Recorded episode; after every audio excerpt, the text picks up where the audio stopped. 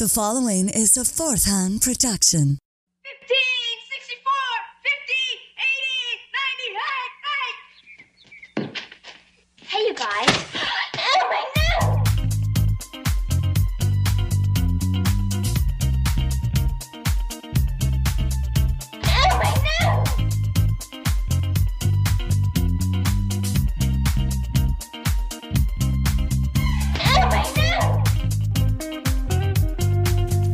And welcome to A Very Brady Podcast. I am one of your hosts. My name is Tack Van Sickle. And with me, as always, the other host of the show, Jimmy Klein. Hello, hello. Hello. And on this podcast, we celebrate the iconic TV show, The Brady Bunch. As we break down the bunch one episode at a time, we take the episode, we break it down, we draw a crude picture of it, then claim it's a picture of Bill Clinton, and then play a quick game of Ha with it. That's funny. On today's episode, we take a look at Season 2, Episode 3, entitled The Slumber Caper. If you haven't watched the episode, please feel free to stop the podcast and go watch it before continuing. You don't have to, but it might be a hell of a lot more funny if you do. The Brady Bunch is available to stream on Hulu, CBS All Access, and Amazon Prime. And that's how you get through that intro, Jimmy. Boom, I've been doing a full fucking season of it. We'll get there. Sorry. I'm just giving you shit from last week. It's all good. All right. So... you hosted for the first time last week. How'd you feel? I did, yeah. How'd you like it? Pretty good. Did you enjoy it? Yeah, it wasn't too bad. It was fine as wine, kind of chatty, you know what I mean? Why do we keep bringing up Biloxi Blues all the time? Because I made my daughter watch it a few weeks ago. Oh. I haven't seen it in a long time. I really do want to rewatch it. Then I saw the guy that played Wykowski. Then I started thinking, well, he was in One Crazy Summer. So then I started listening. I started watching One Crazy Summer. Is that the same guy? Yeah. Where he goes, you touched my car. Like, what? You touched my car. Don't ever touch my car. I missed something. As many times as I've seen that movie, I missed something because he was talking about Demi Moore and he goes, she has those things in her hair. I think you call them corn husks. Yeah. Oh, yeah, yeah. He was in a recent episode of Grey's Anatomy. Yeah, yeah. He had a really small part. He played a dad of a girl that's in the hospital. And he just played a nerdy dad, even though I thought he was going to be like bald and fat now. No, he's not. He looks the same except white hair, and that's it. You know, like me. He played some nerdy dad. Yeah. Let's see here. What's going on? Not in the world, because we're not going to talk about what's going on in the world. No, that's too boring. We can talk about what's going on in our world. Right. So I'm probably going to be coming back to Florida here in about a month. That's awesome. So that's good. Yeah. Yeah. Listeners already know me complaining about having to move to Virginia for the past year. Well, as far as they know, I've been in Virginia this whole time, but because I have been since episode 1. But right. Going back to Florida, thank God, finally. Yeah, because you're all like, well, screw you then, Jimmy. I'm going to move to Virginia and start a podcast about the Brady Bunch. I'm like, no, you won't. You're like, I'll show you. And then you marched off, and here we are. We marched off in a huff. It's kind of immature. You're acting like a 13-year-old that's on a Playboy or something.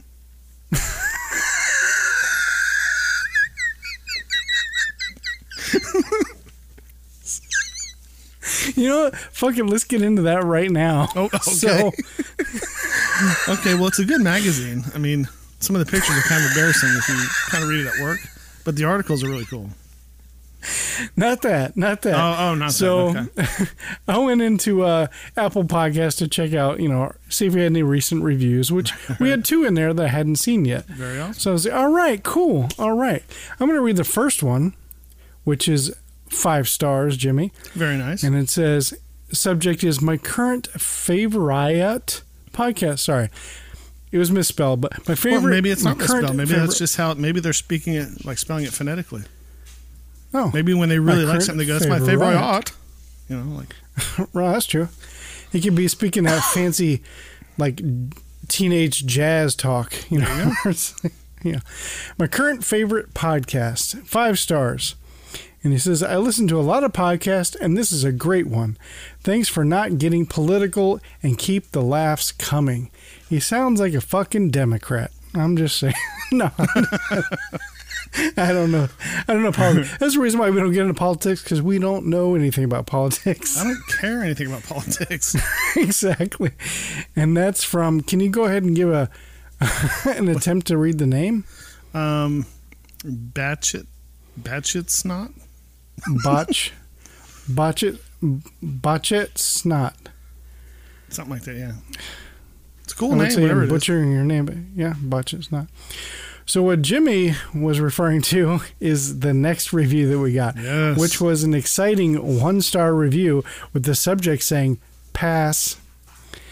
And it says, I don't know where he gets this from, but sounded like two 13-year-old boys, what? After finding their first Playboy magazine, they obviously enjoyed their adolescent humor more than I did, said Trader Jeff. Yeah. Yeah, well, he sounds like he's got a big fat butt. I don't know. Well, in our defense, there was a lot of awkward silence when we found our first Playboy. So, you know, that's not at all what we sounded like. True. So I kind of take offense to that a little bit. This is true. But, like, let's touch on that. So, okay. Jimmy and I, you know, like back in our day, there's always that joke or that trope where you find a Playboy in the woods. That's right. A real thing. Oh, it is. Girls, well, ours was ladies, like a treehouse sport kind of thing, but yeah. Yeah. But we found it in the woods, right? That's true, yeah. And so we were like 13, 14, 12, somewhere around there. And Jimmy and I did find our first Playboy in the woods, and we looked at it together in this fort that we made on the side of his house. So... And the Brady Bunch was around, so we may have discussed the Brady Bunch also. Who knows? Probably not. Unless it was to discuss, like, Marcia being hot or something. Or she wasn't hot back then. She was fine. Remember? That was her term back then. She was fine. But, I mean, I kind of look at this podcast as, you know, a lot of everybody that listens to this listens with nostalgia. Okay, and obviously, Trader Jeff... Obviously, he was a mature adult when he watched The Brady Bunch, which is why he wants mature adult humor. But we weren't. We were 13. Like we were young. So, yeah. Sorry, and I really don't care what Trader Jeff says anyway. I mean, everybody's entitled to their opinion, but I don't care. I like her adolescent humor, and fuck him and fuck you too. Well, plus, 67% of our listeners are girls, so he's the minority. Yeah. Yeah, there you go, Trader Jeff. We got all the ladies, and your butt probably stinks. So there you go. There you go. All right. We do. Having said all that, we do appreciate your opinion, and we hope that you eventually come back. That'd be cool. I mean, maybe you just listened to a bad episode. Possibly, yeah. We would definitely like Trader Jeff if you can check out another episode and then let us know. But anybody out there, please feel free to do a rate and review on Apple Podcasts. It helps the show out tremendously, and we would appreciate it. And we're not going to, you know, read all the reviews online. So don't be afraid to, you know, to give a review out of fear that we're going to bring you on and roast you and stuff. We're not going to do that. We only do that if you write a bad one. Yeah, unless you're just stupid. But, yeah. Well, so far, I think I've read every single review online. On the show, all right, never mind then, ladies and gentlemen. All right. Let's move on. I'm going to delete that now so we don't accidentally read it later. I don't see how we would. But anyway. All right. So let's take our first break. And when we come back, we're going to get into this episode. It was a fun one. And we're going to... So get your PJs on, Jimmy. We're going to have a slumber caper. I already have one. We're going to have a pillow fight. Oh, yeah. There you go. We're going to have a pillow fight when we come back. All right. Okay. We'll be back.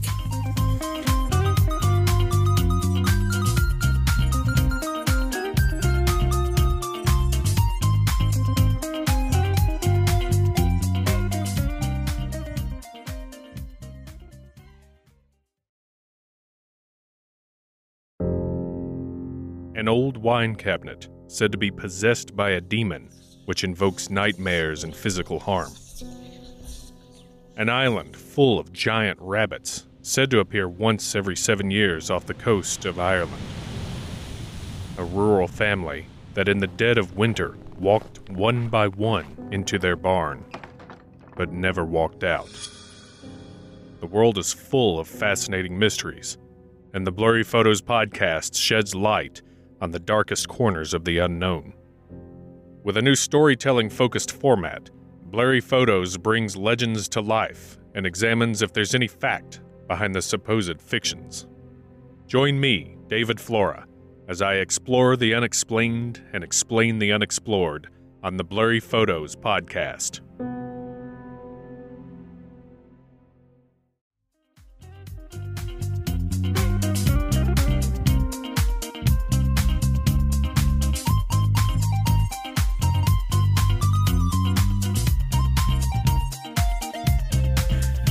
And we are back. Cool. Okay, so we got The Brady Bunch, Season 2, Episode 3, entitled The Slumber Caper. So, facts about the episode. This was first aired on October 9th. Hey, isn't that your son's birthday? It is. Very good. Haha. See, I'm good. But not 1970. So, no. It was written by Tam Spiva, directed by Oscar Rudolph, once again. Good old Oscar. Yep. We talked about him last week, Jimmy, if you remember how... Because last week's episode was pretty funny, and we thought, well, maybe Oscar had something to do with it, maybe, and, you know. So, according to IMDb, Robert Reed's actual daughter, Karen Reitz, appeared in this episode as Marcia's friend Karen. He otherwise rarely got to see her after he and Karen's mother were divorced in 1959. So, that's kind of cool. Bring your own daughter to work day. Wonder why they divorced. I don't know. I swear, I was surprised he had a daughter. Didn't know that. He's married to a girl. But okay. Right. And also, who else do we see in this episode? Alice. Somebody. A guest star in this episode. Oh, yeah. Oscar Rudolph's daughter. That's not Oscar Rudolph's daughter. No. Sherwood Schwartz's daughter. Sherwood Schwartz's daughter. Right. That's what I meant. Yep. All right. So let's get into it. You ready? Yep. All right. We fade in. The episode opens up in the evening at the Brady house, and we see Marcia, Jan, and Cindy hanging outside Mike's den. Marcia especially looks worried about what is going on in there. And why is Bobby being creepy? Why is Bobby creeping? I wrote that. Did I write that? Or did you write that? I forgot to highlight it, yeah. Oh, I was like, what? Why would, have you noticed the way he creeps? Like, I don't know, like he's not supposed to be there. Like, why can't he know that she's going to have a slumber party? I don't know. Well, I don't think that anybody else cares as much as the girls do, so. Right. He's just, I don't know. Yeah. So we cut to inside the den where Mike and Carol are having a deep conversation. Carol says, it's part of growing up for a girl. Mike asks, are Jan and Cindy in on this too? Carol says, well, it wouldn't be fair to leave them out. We cut back to Marcia, leaning against the door, worried. Alice walks up to them and asks, any word? Not yet, Jan says, and Alice walks off. Alice is so fucking nosy. She's so nosy. Like, she's the arguably, she's the last person that needs to know. Because, like, even the boys should know before Alice does. Like, I don't know why she's so nosy. Well, you gotta think. She cleans around there and cooks around there. She kind of has to know. And she's probably like, great, I'm at a fucking night where I gotta do all this extra bullshit. And she's like, God, I hope they don't approve this. God, I hope they don't. So she walks over. Any word? Nope. Like, fuck. She's just like. So back in the den, Mike decides, let's go ahead with it. If Rome can outlast an invasion by the barbarians, then what could a few little girls do to the Brady house? Famous last words. Carol beams with his response and goes to tell the girls the news. And she said it kind of in a way like, we're allowed. Like, why? You were all demanding and shit last time. Like, why? I know. She acts like the fourth daughter, you know. Yeah. Can we do it, Mike? Please. Please, Mike. Okay. Yeah. Carol opens the door to the den. The girls all stand up from sitting on the stairs, and Carol takes a deep breath and says, yes, Marcia, you can have your slumber party. The girls all cheer with glee. Why all the drama? What drama? Like, well, first off, I guess the question is why did Mike and Carol have to have this conversation away from the girls? Well, they kind of discuss pros and cons and, you know, I don't know. I guess, yeah. But I mean, anyone do it in front of the girls? No, but I mean, first of all, it's Marcia's party. It's not the girls' party. It's Marcia's party, and Marcia's supposed to be like 13 or 14. Well, the girls are interested too. Yeah, but it's like not really any of their business. But I mean, Marcia's supposed to be 13 or 14, so I don't know. I guess I was a little surprised that they didn't bring Marcia into the room with them, and she's grown up enough to understand why her parents are questioning things and why they are thinking about whether she should or should not have it. You know what I mean? So, I mean, if they want to treat her like a babysitter, you know, like in the last episode, you know, why can't they bring her in and kind of discuss why they're questioning it? I don't know. I was just a little surprised they were leaving her out of it. I don't know. So next we see Mike coming into the kitchen and sees Alice and tells her that they're going to have a slumber party. Alice looks concerned and Mike asks what's wrong. Alice says, yeah, I'm trying to see what I can do to prepare and I'm thinking I might have to nail down the furniture. Okay. Once again, Alice shows disapproval of a decision made by Mike and Carol with their children in their house. Alice just needs to stay in her lane, just like last week where she was like, well, you know, Cindy's got the sniffles. Maybe I shouldn't go out. Yeah, you know, it's like, I know you're going to go out because you're shitty parents. No, it's okay, Mom. I mean, maid. Yeah. But like, I thought it was interesting that they started the scene with Alice's full back to the camera. Oh, her full back was to the camera? Yeah. And that's kind of a strong stance. I'm surprised. I mean, it's a little dramatic, don't you think? I'm not sure I follow. So what, she just had her back to the camera? Is that what you're saying? Yeah. I mean, if you think of, you know, the drama classes we've taken over the years, that's kind of a no-no. You don't really turn your back to the camera or to the audience. Well, I think there's a difference between... difference between television and theater. Like theater, you're never supposed to put your back unless it's specific to the story. Yeah. But like on TV and movies, you can do whatever the hell you want. I don't think. But I mean, there's not really a... She was standing between two counters. She could have easily been leaning on the counter the other way. It didn't really add anything to the scene having her turn her back to the camera. If anything, it kind of added confusion a little bit because you couldn't really tell that Alice was kind of deep in thought. It would have worked better if she was turned around. But I don't know. Interesting. So Mike laughs and says, oh, Alice, it's just a few little girls. It can't be that bad. Alice looks shocked at his comment and says, Mr. Brady, have you ever been to a slumber party? What? No, my note. Like, she has. I mean, let's get honest for a second. Nobody invited Alice to any slumber parties. Come on now. Like, come on, really? Not true. I don't know. Maybe. She didn't. She's never been invited. Mike says no. Alice says, well, I have, and nobody slumbers. Alice gives him a look of disappointment. Mike laughs and then realizes she isn't joking, and then he looks serious. So slumber parties have always been that way. Since the beginning of time, they've always been where nobody sleeps. Yeah. The next morning, we see the boys in the backyard, and Greg says to Peter and Bobby, we're going to be invaded by girls. Greg goes on to say, they won't do anything but giggle all night long. Peter says to Greg, you know, I bet Marcia invites that Paula Tardy. Boy, is she hung up on you. Are you laughing at Tardy? No. What do you have, like an adolescent boy sense of humor? Yeah, I bet she got teased a lot. That's such an unfortunate name. Yeah. Paula, why are you tardy? Sorry. I can't help it. It's my name. Her middle name is. Sorry. That's so charming. Greg says, that's a disgusting thought. I'll probably have to hide all night. Bobby says, maybe I'll have to hide too. Somebody might be hung up on me. Like, do you think Paula grew up and like had to have that difficult conversation with her boyfriend? So she's like, what? Ted, I'm late. It's like, well, yeah, you're tardy. Like, I didn't know where you were going with this. And why is Bobby hanging upside down from the swing set? Isn't that like when I was a kid, I asked my daughter this question. She looked at me like I was insane. Isn't that something typically girls do? Like, I didn't have very many guy friends that would hang upside down from a swing set. I don't know. I mean, I think I did. Yeah, but isn't that more of like a girls gymnastic kind of thing? Like, I don't see that as a gender thing at all. Like, I'm a little confused.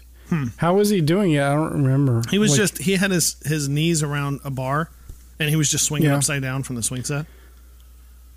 That just sounds like fun. I don't know. Okay. All right. Just, I never when thought I was of a that kid, as that being was, a gender thing. When I was a kid, that was something only girls tended to do. It wasn't something a lot of guys did. Look at that kid hanging upside down on a bar. What is he, a girl? Like, I might as well play with a doll and have braids. But yeah.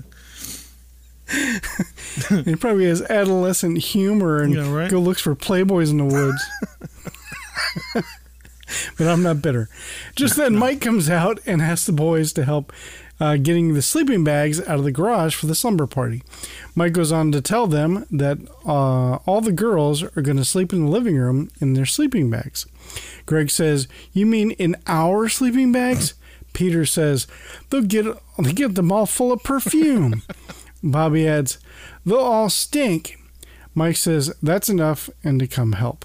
Three things. One, if you notice when Mike first walks out of the door, you actually see the cushions that Greg takes off the chair during the baseball episode. Okay. You see the cushions that he was actually throwing at. Yeah. Okay. Second, all three boys are wearing long pants, which I don't think they ever wear shorts. Greg does in the baseball. No, even in the baseball episode, Greg doesn't. They do in Hawaii. Yeah. All three boys are wearing short sleeve shirts. But then Mike comes out wearing a jacket. Like, what the hell is he wearing a jacket for?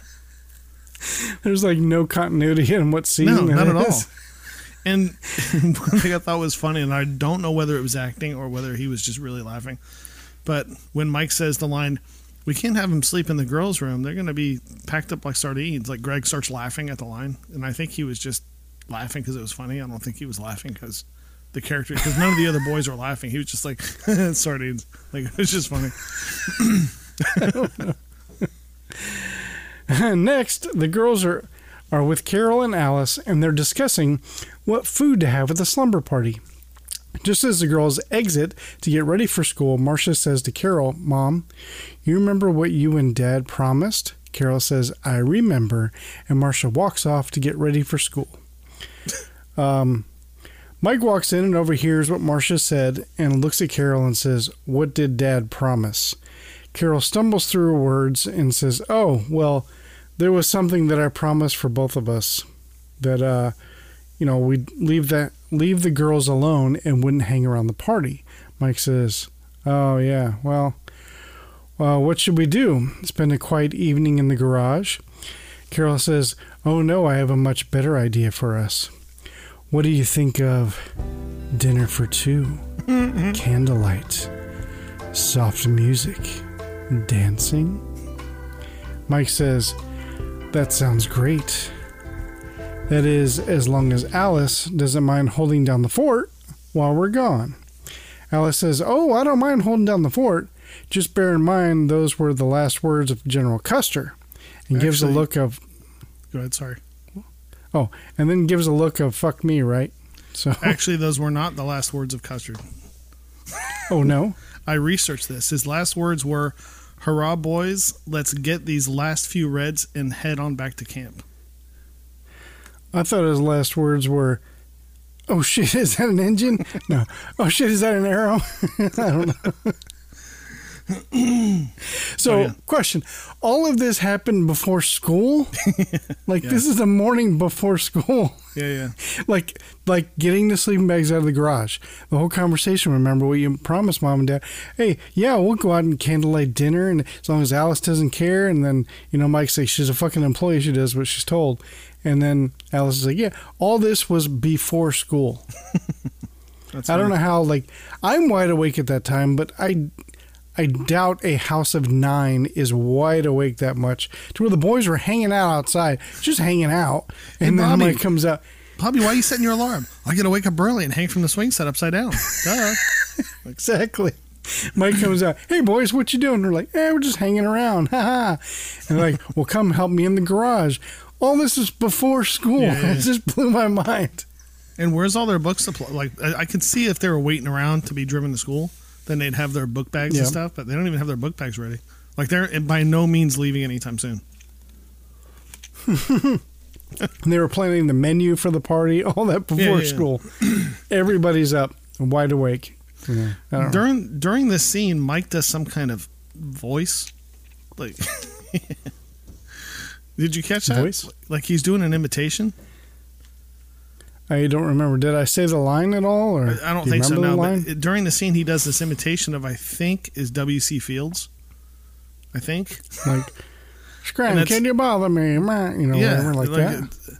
And it's weird because it's like at some point somebody had to have had that conversation. Like, okay, I know this episode's about girls having a slumber party, but what it's missing is W.C. Fields.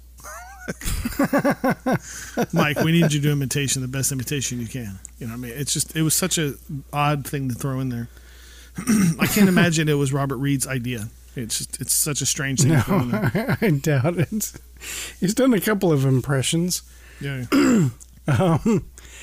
Yeah, his imitation almost sounded like Bela Lugosi walking through the house with wet sneakers. I was thinking that, yeah. What the hell? You mean the boom, boom, boom, boom? You know that? Kaboom, kaboom, yeah. Yeah. All right. Okay. Later, we see Marcia planning her guest list with Jan and Cindy. Cindy asks, "What do you do at slumber parties?" Marcia says, "Well, you play games and you talk about boys, and you talk about boys, and then you play games." Cindy asks, "Well, what are the games about?" Jan says, "Boys." Cindy scrunches up her face and says, "Boys? Who likes boys?" Jan sure don't. Oh. What do you mean? Is that why Jan and Alice have this like bond? That's why they get along so well. Yeah, exactly. Because neither one of them get invited to slumber parties. And they're both middle sisters, and yeah, I think they both prefer, you know. So Greg comes running into his bedroom where Peter and Bobby are hanging out. Greg says, "I got an idea. I know a way we can have fun at the slumber party." The boys ask how. Greg says, "We're going to pull tricks on them. Get it?"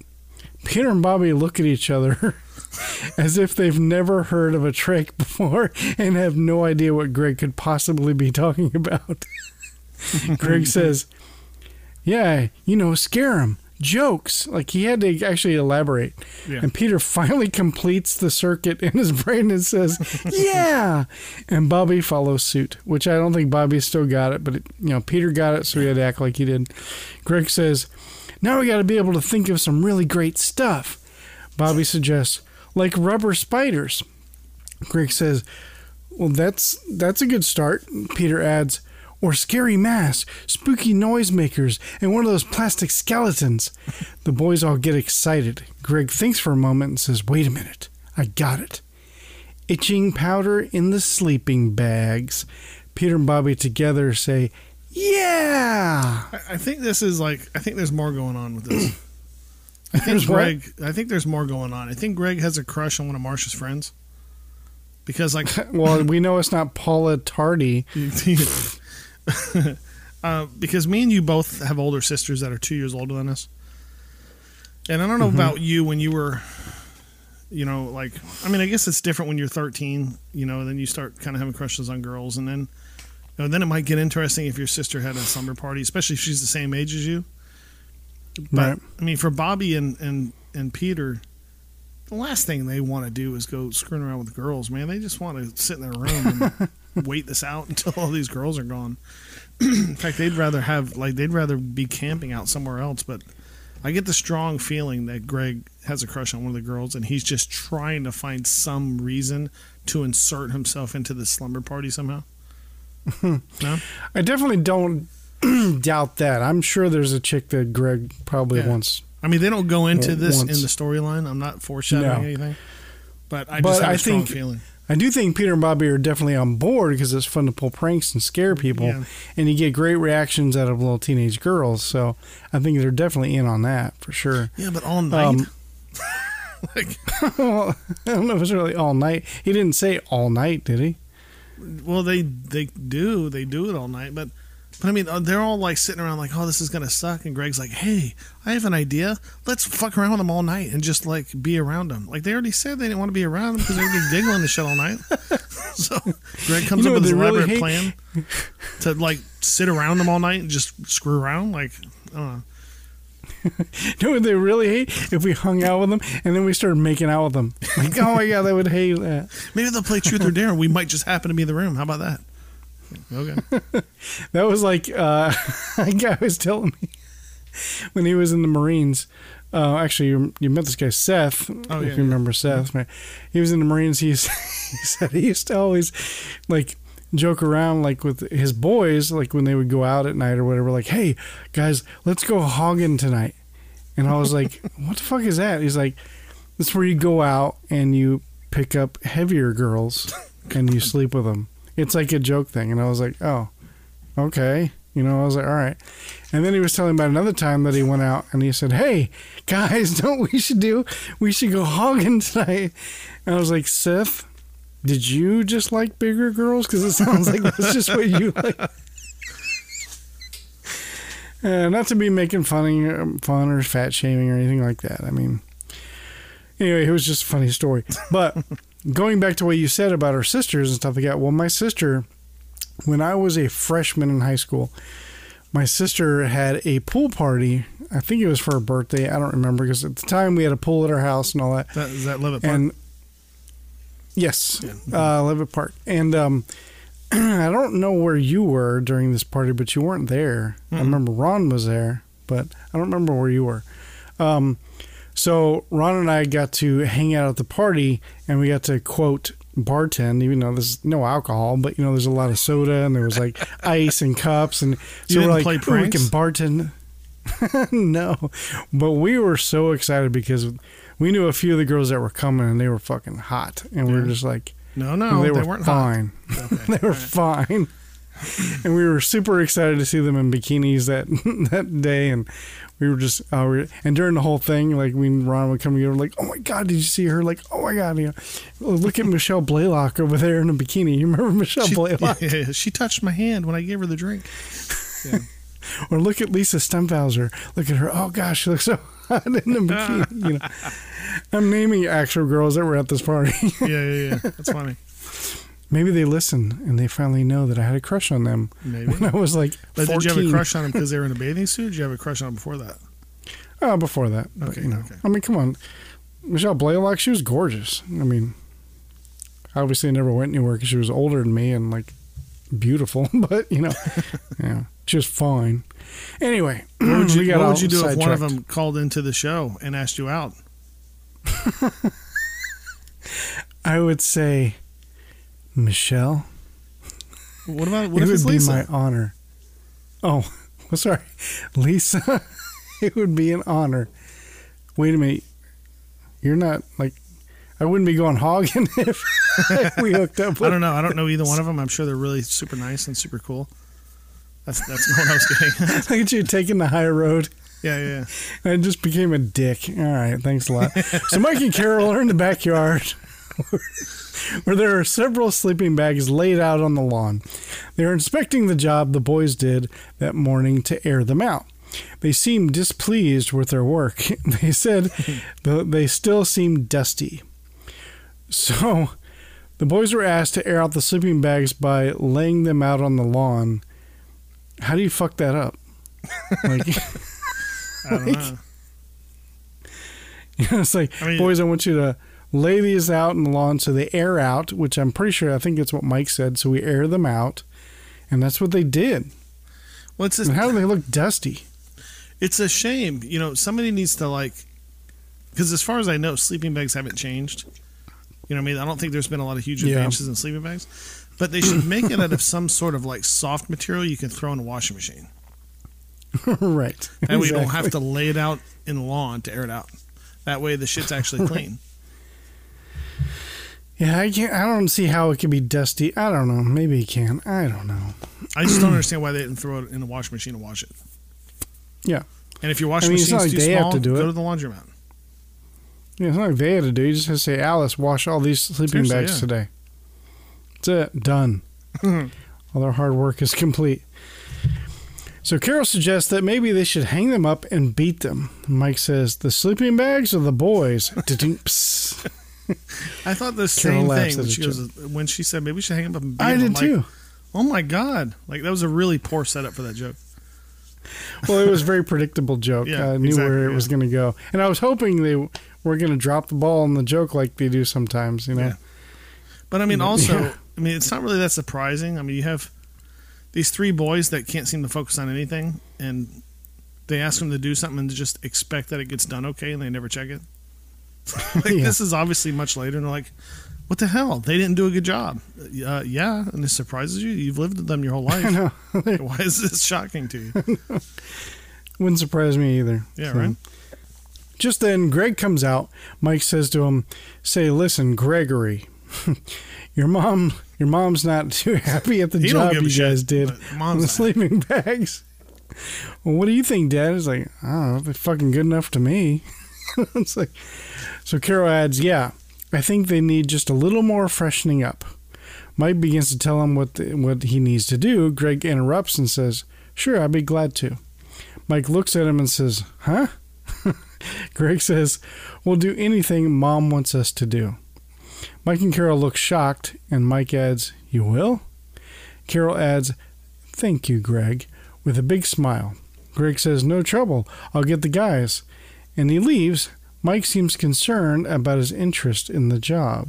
Did it strike you that Carol is just reveling in Greg kissing her ass?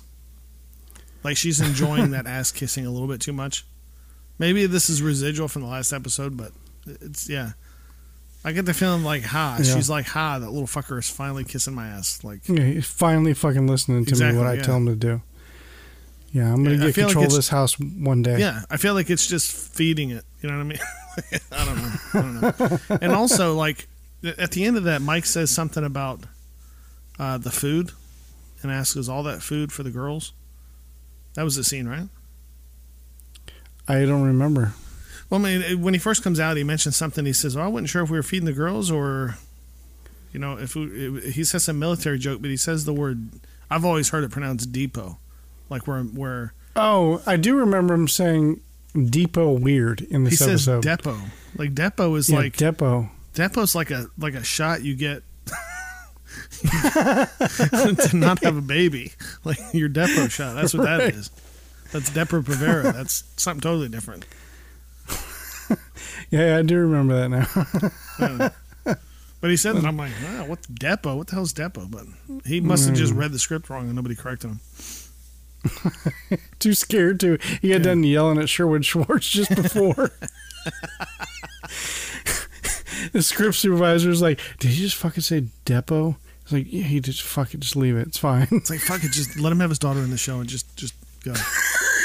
His daughter's here. We're going to keep the peace. He just got done yelling at Sherwood for half an hour about some other line that he had to say. So, next, we see Marcia at school, and she's in the principal's office where he is holding a piece of paper, and he says, Mrs.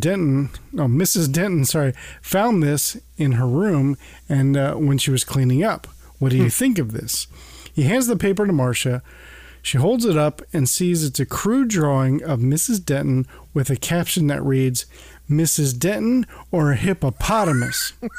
At the bottom of the page. That's so freaking awesome. I don't know why I got so much enjoyment out of this. I'm like, that's amazing. Like, that's totally something an elementary school kid would do. Well, she's in middle school. Oh, so. Middle school, yeah, whatever. But it's that's all about that adolescent humor, Jimmy. Yeah. God, that was so funny. That's proof right there. You have adolescent humor.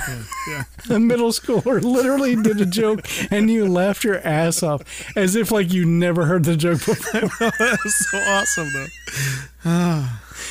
You need to take your Playboy and go somewhere else.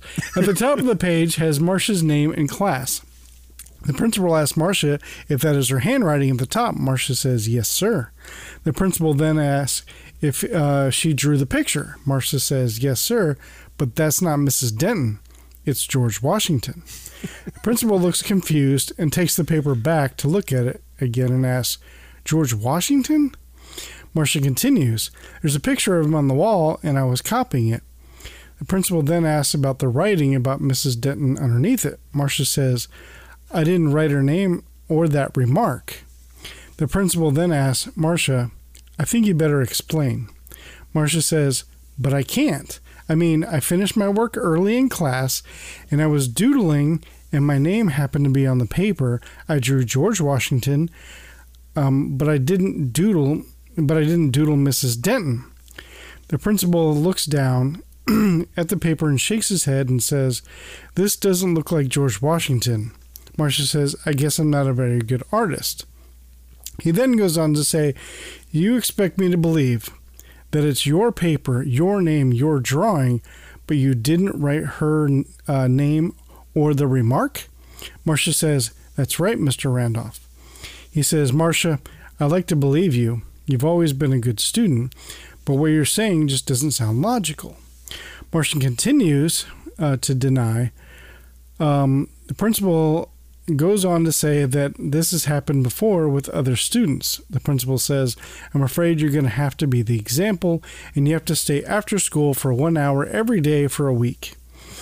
Marcia tries to deny, but he's not having it and sends her away and adds, "Because you'll be staying after school, I will have to notify your parents." Phew. I think it's kind of messed up that they he flat out tells Marcia that she sucks at drawing. But this time is then that's George Washington. You're telling me this is George Washington, yeah. Right. And he like asked her again, "So what you're saying, this is George Washington?" And right. I mean, if you look at the paper, you know, when she drew her name at the top, wrote her name at the top, it's obviously two different pencils, two different handwriting. Right. Fairly obvious. You know what I mean? And it did kind of look like George Washington. I know the picture that she's talking about. Yeah. What'd you say? I said, no, I thought it looked like George Washington. I can't believe the principal is so, like, in your face about, like, you think this shitty drawing is George Washington. Like, it looks more like your ugly teacher. Like, I think it says more about what he thinks of the teacher than it does about, you know, what Marcia thinks of the teacher. But, right. And also, like, his argument is, well, that isn't logical. Like, does he really think middle school kids of all people are logical people? You know what I mean? Like, we weren't logical in middle school. Like, no. Okay, I put this paper. Apparently, they don't give them lockers. Apparently, they just leave their shit in their desks until the next day. And is it really shocking? I didn't get that part of it. Yeah. Is it really shocking that in 6 or 7 periods that somebody else took her paper out of her desk, wrote on it, and put it back? Is that really shocking? I mean, I don't know. Right. And then later on, you know, when she's talking to Jan, Jan's like, well, do you know who it is? And I was like, well, it could be the person after me, or it could have been 5 other fucking kids that sit at that same desk too, you know? It sounds to me like the principal's a dumbass. I'm sorry, but I don't know how we ever got the principal. I don't know. So next we see Mike and Carol talking with Marcia in the family room. Carol says, "As much as we hate to say it, I'm afraid you can't have your slumber party." Mike adds, "Honey, that drawing may have seemed funny at the time, but you must have respect for your teachers." Marcia starts to cry and says, "But I didn't do it. I never wrote Mrs. Denton's name on it or that stupid remark." Carol says, "Your principal says you did, and he's a very responsible man, and he wouldn't punish you for nothing." Marcia says, "You mean you'd rather believe him than me?" Mike says that the picture was in her desk with her name on it and asks what else could Mr. Randolph think. Marcia says, "You don't believe me. You don't believe me either.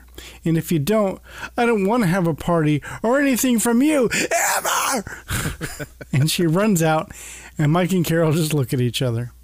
We need to, at some point, go through and just take one episode and like re-edit it. You know what I mean? Like re-edit certain words. Because she could have been like, "Fuck you," and just walked out like and slammed the door. That's what it sounds like it should have happened. But I also put that she wants to be a dinosaur because that's an inside joke with us. Like, you're right. I wish I was a dinosaur. Because then I'd be extinct. And then she runs upstairs and throws herself on the bed. No. All right, so this is where we take our next break. So Marcia has a big slumber party planned, but now the party is off due to a crude drawing she did of her teacher and the remark and her name. Or did she? Maybe she didn't. I don't know. Maybe she didn't. I will be back.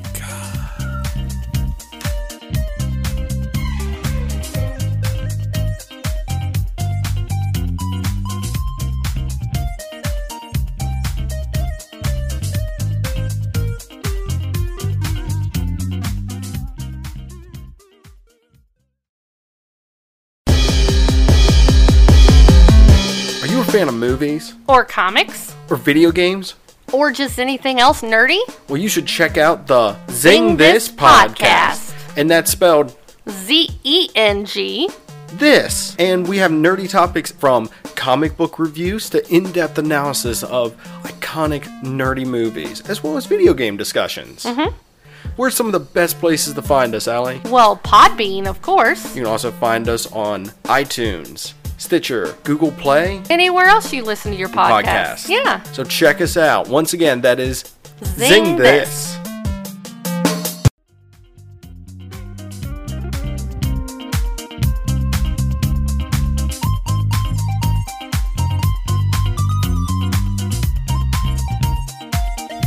And we are back. I'm just messing with you. It's all good. Oh boy. So, I believe now is the time for a trivia.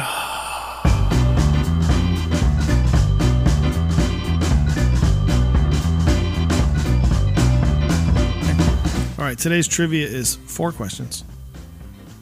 Okay. Okay. First question. What is Marcia's best friend's name? Marcia's best friend's name, right, is... Do I need first and last, or is first name good? Oh, God. And this is specifically in the first scene that the girls are talking about the slumber party. She says, "Okay, blank blank is my best friend." So you're talking about Jen? Yeah. And she was played by Sherwood Schwartz's daughter. Right, but what's her last name? Jen... I don't remember. Jenny Wilton. Jenny Wilton. I'm pretty sure I have it in the synopsis, and we'll hear that later. But, you probably didn't. She's cute, too, by the way. Well, side note, she's kind of cute. Not really. Sorry, that was really mean. The second question. This is one of my typical questions that I always ask. What color is Carol's nightgown? I'm just going to shoot in the dark, say pink, because she's been known to wear a pink nightgown. Light green. She busted out the light green one for this episode. Was it flowy? Flowy as fuck? F-A-F? In the scene where Mike Brady goes into the room to talk to the boys, to tell them, spoiler alert, to tell them that the party is back on. What game? Yeah. What game is the boys playing on the bed? What game were they playing? Right. Oh damn. I'm just gonna guess and say. Well, first of all, was it ever said? No, it's plain. You see him playing it.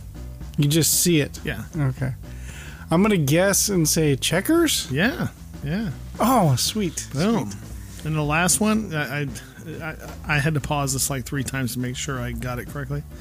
How many girls total are at the party? I did this too. Did you? Especially with that overhead shot from the top of the stairs. Exactly. I paused it and was like, 1, 2, 3, 4.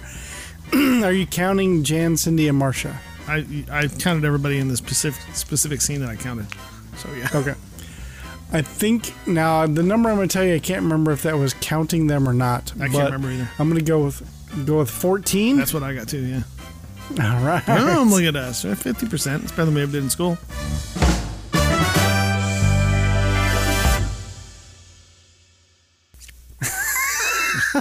Once again, a Biloxi Blues reference. Maybe we should do a special episode about Biloxi Blues. Sure, that has nothing to do with Brady Bunch, but sure. But it has to do with nostalgia. That kind of works. Sure. It has to do with our nostalgia. So we bring it up on the show all the time. So here's a question. Have you ever been to a slumber party? Well, yeah, I mean, I've had some guys over. Not like that, Jimmy. But like when the truth comes out, ladies. I remember being a kid. This is before you and I met, and I remember I had a Friday the 13th party. I think I was in because you're not a real big horror movie person now, right? Huh? You're not a huge horror movie person now, right? No. Yeah, so it's not really my genre. Yeah, I just Friday the 13th was coming up, and we were all. I was excited. I was like, "Mom, hey, I should have like a slumber party or whatever you call it for boys, and have some friends over, spend the night, and we can watch scary movies and stuff." She's like, "Okay." So I think I had 4 friends over, and we had a blast. It was fun. So it is kind of funny that they still to this day call it a slumber party, but kids don't say the word slumber like. Like they don't say, "Well, I'm sorry, Karen, I have to go slumber." Yeah, that's like a term only used for the party. Which I was listening to a podcast recently, and I believe it was a podcast that's in this podcast network, the Fourth Hand Network. Little plug there. And they were talking about Bigfoot, and then they had referenced another name for Bigfoot is the abominable snowman. That's and they were talking about the term. Bigfoot. Well, it's the same kind of creature, just different. But it's the same creature in different parts of the world. So, and they were taking the word abominable. They're like, you don't ever hear that word used other than the abominable snowman. Exactly. Right. Like, I don't even know what that word even means. And I'm a wordsmith myself, so I never bothered to look it up. You don't hear it used anywhere else. So yeah, that's true. Fun fact. What about you? Have you ever been to a slumber party? Well, me having an older sister, I've been in the same scenario. Only I didn't have 2 brothers to go play jokes on them with. Yeah. But I remember my sister having a slumber party, and she invited this younger girl, younger than her. She was our age. And back then I did Saturday morning bowling, like a lot of people listening probably did. Yeah, I did for real. And this girl was. No, I know you did. Yeah. I was around during those times, but just ways. I'm sure everybody listening can relate. You know, Saturday morning bowling. I'm not the only person that did Saturday morning bowling. And this girl was my bowling coach's daughter, which I'm sure I'm not the only one that's ever had a bowling coach. Okay.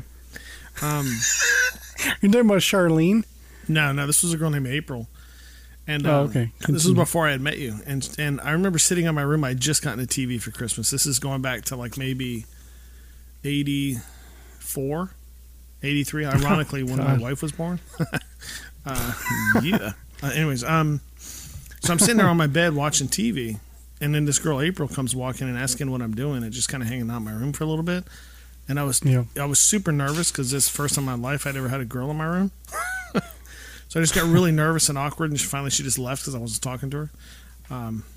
But yeah, that's like the only slumber party experience I remember. So you're telling the story that you had a girl on your bed. No, she wasn't on my bed. She was just in my room. Okay. We had a girl in your room, and you were thinking about, stuff, and your wife wasn't even born yet. That's true. That's correct, yeah. That's kind of cool. Actually, let me think. No, I take that back. Megan would have been 3 months. 3 months and 12 days old. So 3.5 months old. So what's the age gap between you two? 9 years. Oh, no. That's all right. I mean, I have an ex-girlfriend that we had a 10-year age gap, so. Right. It's cool. And this is, this is going to surprise Jeff, but my wife's the mature one, and I know that's shocking. But yeah, what do you think about that, Trader Jeff? Yeah, right. There you go. All right, so but before we get back in, we in the break, you were talking about us having a slumber party with Ron. Yeah, I don't remember that. Is that the time? I remember one time where the two of us slept over at your apartment. Okay. This is when you lived over by McClarty Park. And I remember me and you sitting at your kitchen table eating, and Ron was sitting on the floor for some reason. And you walked past him and with the palm of your hand smacked him on the forehead really super hard as you're walking to the kitchen, and me and you just lost it. That was the funniest thing in the world. That's the only thing I remember about any of us spending the night at your house. Why did I just smack him in the head? I have no idea. You just because you thought it'd be funny. Oh, come on. Now, I don't remember doing this, but I'm sure it sounds like something I would do back then, but I do remember you telling me this story before, and I thought I could, I guess you forgot, but you said that I went, healed by Jesus or something like that. No. You said baptized. That's what you said. You smacked him on the forehead and went, baptized, like that. Like you were baptizing him? Okay. It's weird. Ron, if you remember. Sorry, Ron. Sorry, Ron. I don't know. Yeah. All right, ready to get back into it? I am ready. We're getting to the juicy stuff here. It's a party. Oh, yeah. Well, when we left off, Marcia had a slumber party planned with a bunch of girls from school. Sorry, school. And the boys were planning on pranking them. But now it looks as if the party is off because Marcia may have been framed for a crime she didn't commit. Let's get back into it. So later that evening, Mike and Carol are in the bedroom discussing. Mike is pacing in the room and shaking his head and says, "It's not like her, honey." Sorry, it's not like her, honey. I've never seen her so adamant. What? No, I'm just laughing because, in our notes, pull the wool, away for a minute. In our notes, we both go by the same notes, and it's there's a comma right there. Just the way you read it, 'cause you went to the next line and you didn't see the last word. It was just funny. Go ahead. Sorry. No. It's not like her, honey. I've never seen her so adamant. Carol agrees and says, "That's one thing about Marcia. If she's wrong, she admits it." Mike adds, "The slumber party isn't the problem. It's the fact that we don't believe her." Carol asks Mike, "Do you think Mr. Randolph could be mistaken?" Mike lights up and says, "Well, there's one way to find out." So the next day, Mike is sitting in Mr. Randolph's office inspecting the drawing and the name and the remark. Mike says, "Well, I can't vouch for the drawing or what's printed underneath, but there's no doubt about the class and the name." He hands it back to Mr. Randolph and says, "It's Marcia's handwriting, all right." Mr. Randolph says, "There was only one conclusion I could reach, Mr. Brady." Mike adds, "Well, I understand. It's just that Marcia was so upset, I had to come speak to you." Mr. Randolph goes on to say how Marcia has always been an excellent student, but he does have to give discipline. Mike says he agrees. Mike then gets up and thanks Mr. Randolph for his time.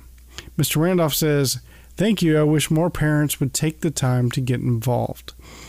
Mike then stops for a second and says, "By the way," which just kind of reminded me of did you ever watch old Columbo?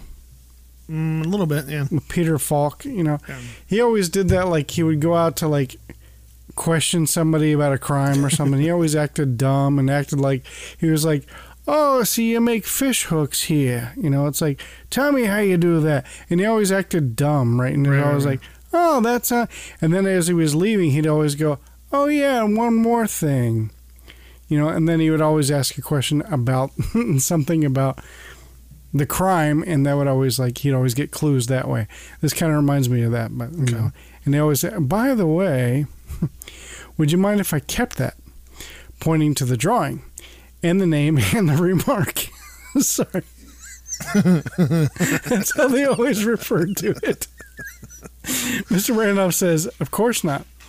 Which I was kind of shocked that he let him keep it. Right. No, this is evidence. I'll make a copy of it for you. That's fine. But I guess back then it would have been ditto. Remember those? yeah, I'll make a ditto.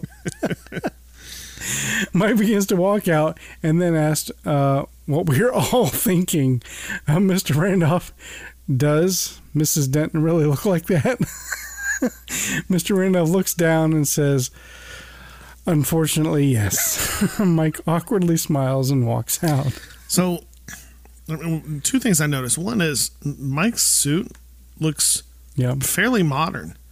Like, I don't know if you remember, but it's a gray, I'm not going to say plaid, but it's a dark gray suit, you know, with white, you know, pinstripe squares on it kind of thing. Like a plaid, but pinstripe.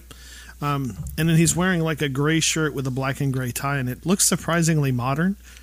Even the way it's tailored with the collars and stuff, it looks fairly modern. I was kind of surprised. I don't know why, but also like, isn't it kind of messed up? Like, it's kind of a fat joke, right? That the principal automatically assumed and believed that it was the teacher.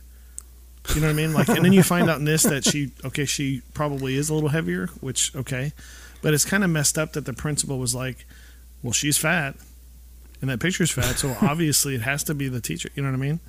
I don't know. I just thought that was kind of messed up that he kind of... Yeah, and that's why Mike asked the tough question, you know, is this what she really looks like? He's like, fuck yeah. Fucking spitting image. Yeah. See, if I was Mike, I would have got, you know, a little suspicious right then. Like, okay, well, I mean, you're pretty quick to say she's overweight, man. Like, you sure it's not just you just seeing her in this picture? So later, Mike and Carol are in Mike's den inspecting the drawing. Carol says, "It could be George Washington." Mike agrees and says she admits she drew the picture, but anybody could have done the printing.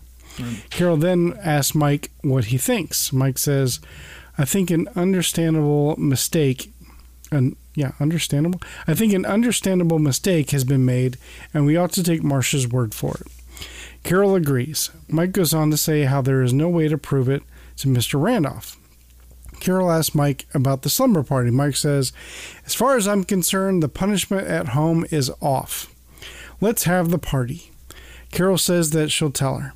Mike says, "And I'll tell General Custer to get her boots and saber out of mothballs." They laugh and leave. In my opinion, this is too little, too late. You know, like I don't know how your parenting. Well, I know how your parenting style is, but I mean, in relation to this, I don't know how your parenting style is, but like with my kids, you know, I'm very much an advocate. I remember my mom telling me when I was an adult. You know, she said that I was a teenager. She said the hardest part is going to be having to see your parents as people and not as your parents. And she said the time's going to come where you're going to have to do that. And sure enough, when she got sick, I had to. So I'm a big advocate of that with my kids. And, you know, I have anxiety problems and stuff. I know it's shocking. And so what I tell my kids is, you know, if you think that I'm just overreacting to something because I need to, you know, take a moment or whatever, like, you owe it to me to tell me that. You know what I mean? So, I don't know. I was just a little disappointed that she didn't feel like she could speak up and say, you know, well, she did speak up and say, well, she didn't do it. And I was kind of disappointed that parents didn't believe her. I don't know. So, in my opinion, this is too little, too late. Yeah, I don't quite see it that way. I see it more as like, okay, you've been accused of a crime. Let's halt everything and let's investigate and look into it, which they did. They actually took the time to go down there, talk to him, look at the evidence, question the evidence, and then come home and make a decision. And then once they decided, you know what, I think she is telling the truth, fuck it, back on, you know. Yeah. They didn't have to. They could have said, no, you fucking did this shit, fuck it, you're done. And then not do anything after that. True, but it's not like she's, she doesn't seem like the type of kid that openly makes fun of other people for how they look. You know what I mean? No, like, that's why they were so surprised. Yeah, yeah. And so, I don't know, it's just, when she reacted the way she did and said she didn't do it, I don't know. I'm kind of disappointed in them as parents that they didn't trust their kid. I don't know. You know, if the shoe was on the other foot, I mean, we do homeschool, but if the shoe was on the other foot, I would believe my kids before I believe the teacher. But then also at the same time, I would have a talk with my kids and let them know, now, if I step up to bat for you with your teacher and you're not telling me the truth and I'm wrong, then that much trust is going to come away. You know what I mean? Like, the analogy I use with my kids is, you know, if I have a big container of water and I pour it onto the ground, you know, how easily can you get all that water back into the container clear all the way to the top? And that's kind of what trust is too. So, I mean, I don't know. I don't mean to have a parenting lecture on this, but just more and more I'm starting to be disappointed in Carol and Mike. I don't think they're very good parents. All right. So cutting up to the girls' room, we see Marcia sitting at her desk, lost in thought and looking sad. Jan and Cindy are on their beds. Carol comes in and says, Marcia? Marcia says, the fuck do you want, home wrecker? No, she didn't say that. Carol says, your father and I just had a little talk. We don't know what happened at school, but we think there has been a mistake. We believe what you said about the picture and the name and the remark. So Marcia looks up at Carol and smiles and says, thanks, Mom. Carol goes on to say, which I got to hand it to Marcia here because she wasn't like, so I can have the party then? She was just like happy that they believe her. And that was it. She was going to let it go right there. And then she goes, oh, and you can still, you'll still have to go to, along with your punishment, school, but the slumber party is still on again. And the girls all cheer and hug her. See, if I was Marcia, like, I would have held a grudge, man. She had been like, hey. What? You wouldn't have held a grudge. I know it's shocking. I never hold grudges. But, like, when they're like, oh, we were talking and, you know, we believe you, I would have been like, and? Get out of my room. Like, I really don't want to hear it right now. I'm still kind of irritated that you, you know, immediately trusted a stranger over your own daughter. Well, I mean, yeah, but they're admitting fault and apologizing, and they believe her now. So, I mean, what more could you want? Yeah, I guess, but I don't know. All right. Well, we cut to the boys in their room, and they overhear the girls' excitement. Just then, Mike comes in and says, hey, boys, I just want to let you know the slumber party is on again. The boys say, it is? Hooray! Mike looks dumbfounded at them and says, well, I hardly expected that reaction. Peter says, well, we're kind of looking forward to it. Bobby agrees. Mike seems like he knows that they're up to something and asks, oh, you are? Greg says, well... what they mean is we're looking forward to the girls having a good time. Mm-hmm. Mike says that they're very nice. That's very nice of them. Peter adds that they'll do anything to help the party along. Yeah. Bobby adds, yeah, anything. And he giggles. Yeah. Mike looks suspicious and asks what is so funny. Peter just says, that dumb dodo laughs at anything. Mike is suspicious and walks out. Yeah, but let me... Okay, like this is gonna sound bad, but I couldn't help. Okay.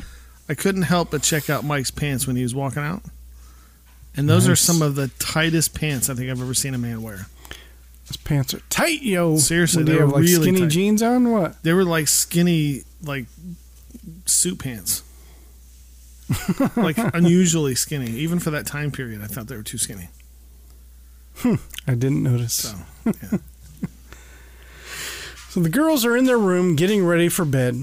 They talk about how they are excited the party is back on. Marcia adds how she's happy that Mike and Carol believe her now, but it still sucks that she has to stay after school for something she didn't do. True. Cindy says, I wonder who did it. Marcia says, I've been thinking about that. I've got English in the next to the last period in the afternoon, so I figured whoever used my desk for the last period might be the one. Note that she says, might be the one. Once again, we have a might thing here. Yeah. Jan says, hey, yeah, that's the only one it could be. Cindy asks if she knows who it is. Marcia squints her eyes in anger and says, Jenny Wilton. Boom. There you go. Boom. Jan says, Jenny Wilton, she's your best friend. Boom. Marcia corrects her. She was my best friend. Jan asks, what's she going to... what she's going to do. Marcia stands up and says, I'll show you. Okay. Didn't Marcia pull this same crap last season? Remember the whole thing where, what was it? She had a zit or something. It was supposed to be prom night or something. And like she thought somebody wanted to take her to prom because he felt sorry for her. Oh, because she had braces? Braces. That's what it was. Yeah, yeah. And she pulled the exact same thing, like flying off the handle before she knew the whole story. And like really super hurting somebody's family. How does this girl have any friends left at all? Because she's so mean to everybody. Like as soon as something doesn't go her way, she lashes out at people. And like she goes for the throat, man. Like she really, really lashes out at people. So She's pretty nasty. It's weird that a pretty white girl with blonde hair is lashing out at people and so dismissive of her friends. Next, we see Marcia on the phone with Jenny. Jenny Wilton is played by Hope Juber, daughter of Sherwood Schwartz. Boom. Marcia says to her, I called about the slumber party I'm having tomorrow night. Jenny says, I can hardly wait. Marcia says, well, it's only for my friends. Jenny says, sure, I'm your friend, Marcia. Marcia says, not anymore, you're not, so consider yourself uninvited. And she hangs up on her. Jenny, on the other hand, or on the other end, seems very confused and upset. How much would it suck having that phone call? Like, I started thinking about it watching this, and I watched back the scene again, like thinking about it from Jenny's perspective. Like, she doesn't know anything of what's going on. Like spoiler alert, she has no clue what the hell's going on. And all of a sudden to get this phone, it would be like you calling me and be like, hey, I'm really excited about, I'm calling about my bachelor party or whatever. I'd be like, yeah, I'm really excited about it. Well, it's only for my friend. You know, and you just lashing out at me and me having no clue what the hell you're talking about. Right. I don't know. It was just, it's kind of a funny premise because it would suck so bad. All right. So now it is party time, Jimmy. Yay. We see Marcia in the living room with 12 or 13 girls. This is before I counted 14. Them. Along with Jan and Cindy. The girls are screaming and making tons of noise.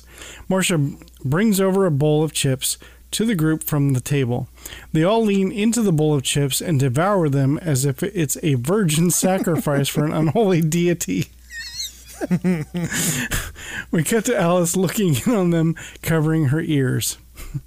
There was a lot of screaming going on. Yeah, there was, right? Weirdness. You imagine how horrible it would have been to shoot this? God, oh. It's probably like that by itself. They didn't have, like, we're trying to get quiet to just fucking roll tape. Go roll. Yeah. I don't know if you saw, and this is kind of a tangent a little bit, but I don't know if you saw. Recently, they did via Zoom. They did a reunion of the Goonies. No, I didn't see that. And they said they had an interview with the director and everything like that, and the director said at the end of it he was just beside himself. He said he loved the kids to death, but when you get that many kids together, he said they were too much to handle. So he had made a comment to somebody on set and said, you know, I can't wait to go to my house in Hawaii and just relax after this because I've had enough of these kids. I love them to death. But so as soon as he left, they arranged to have all the kids flown to Hawaii, and they were all waiting in his house for him when he got there, which is kind of messed up. You're talking back in the 80s, right? Yeah. Okay. And so they had all the kids waiting in his living room for him, and two of them were laying in his bed, like in his bedroom and stuff, and they just did it because they thought it was funny, but the kids had no idea why this was funny. Like, they were kind of the butt of the joke, and they didn't know why. I don't know. I found it kind of funny. So were all the kids there for this Zoom thing? Yeah, the whole cast was. Whole cast? Like, yeah, well, except for people that died, and, yeah. Who died? The mom died, and she's not one of the kids. The ogre, or whatever his name is. Like, yeah. Well, yeah, I knew he died a long time ago. But they had the two guys that were the criminals. They were there. All the kids were there. Oh, wow. Yeah. Mm-hmm. Josh Brolin was there. Yeah. That's crazy. Martha Plimpton. Yep. Mm-hmm. Damn. The kid who played Data. Yeah. He sounds exactly the same. But if you look it up, it was the guy that played Olaf in Frozen. Yeah. He's the one that organized it. So when you look it up. What about... Are you talking about Josh Gad? Or yeah. No? Uh-huh. Yeah. Josh He's the one that organized it, yeah. Did they even have, like, Carrie Green was there? Yeah. Really? Mm-hmm. Is she still hot or what? Not really. Huh. Interesting. I have to check that out. Yeah, definitely. There was talk of a Goonies 2 forever, but I don't know what happened to that. Yeah, they had Steven Spielberg on there as well, and he was talking about that, and he said they just couldn't get a script that was good. He said the script always kind of sucked, so they decided not to do it. Well, why couldn't they just settle for, good enough for me. It's good enough. I don't know. I guess when you have Steven Spielberg involved, that's not gonna work. Well, that's like this Five Nights at Freddy's movie. They can't fucking figure out a script for it, right? Because the guy who invented the game, fucking Scott Cahan or whatever his name is, Cawthon. Anyway, he can't. He's already like rewritten the script like 5 times. Like they wrote a script, and then he was like, nah, "It's okay," and then like threw it away and started over again. Did another one. He can't. He's not happy. He even put it out. He's like, "Look, I want the script to be good, and I won't settle. If this thing never comes out because I can't find a good script, then it's not going to come out. But it'll take as long as." Well, I don't think it's just him. I think it's him and like 1 or 2 other people. But I mean, this is like a major motion picture. This has got like, you know, it's got Chris Columbus's name on it. You know, he's famous for like Gremlins and, you know, shit like that. He did the Goonies too, I believe. I think he did. Yeah. I think you're right. He was on that interview. Anyway. Anyway, we got way off tangent here. Yes, so where are we at? So Alice is now pushing Mike and Carol out the door to go have a good time, and assures them that she will be fine. Mike then adds, "Hey, where are the boys?" Carol says that they're all studying. Mike says, "Studying on a Saturday night? Maybe you ought to take their temperature." Carol just pulls Mike out the door. This kind of reminds me of last week's episode. Yeah, I was going to say, last time they tried to go out to eat, they had to take his temperature too. It's weird. And he was pushing Alice out the door. This time, Alice is pushing him out the door. So later, a random girl says to the group, "Hey guys, let's play ha."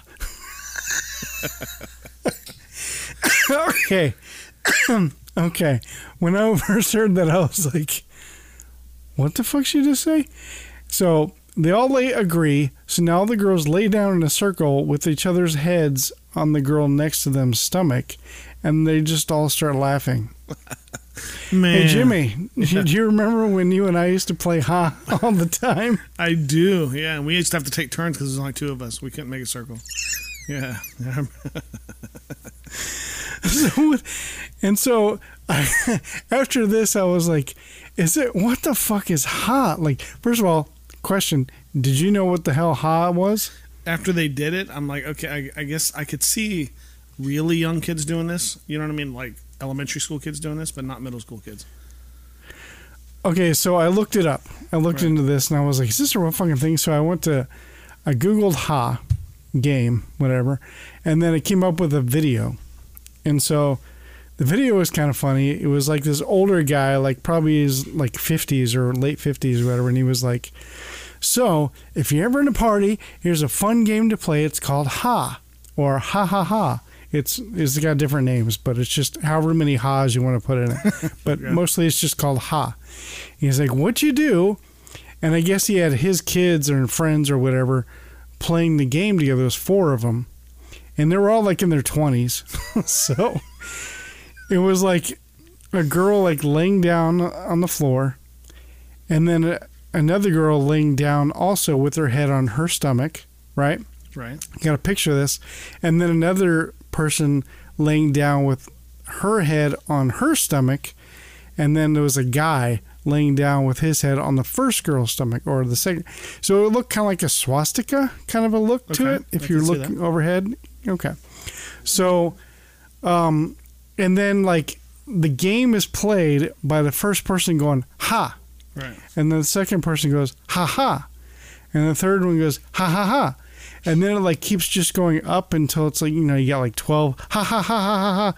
And I guess it just ensues laughter. Well, because I mean, if you think about it, if I had my head on your belly and you went ha, like your diaphragm would tighten and my head would jerk up. Right, so, right. Yeah.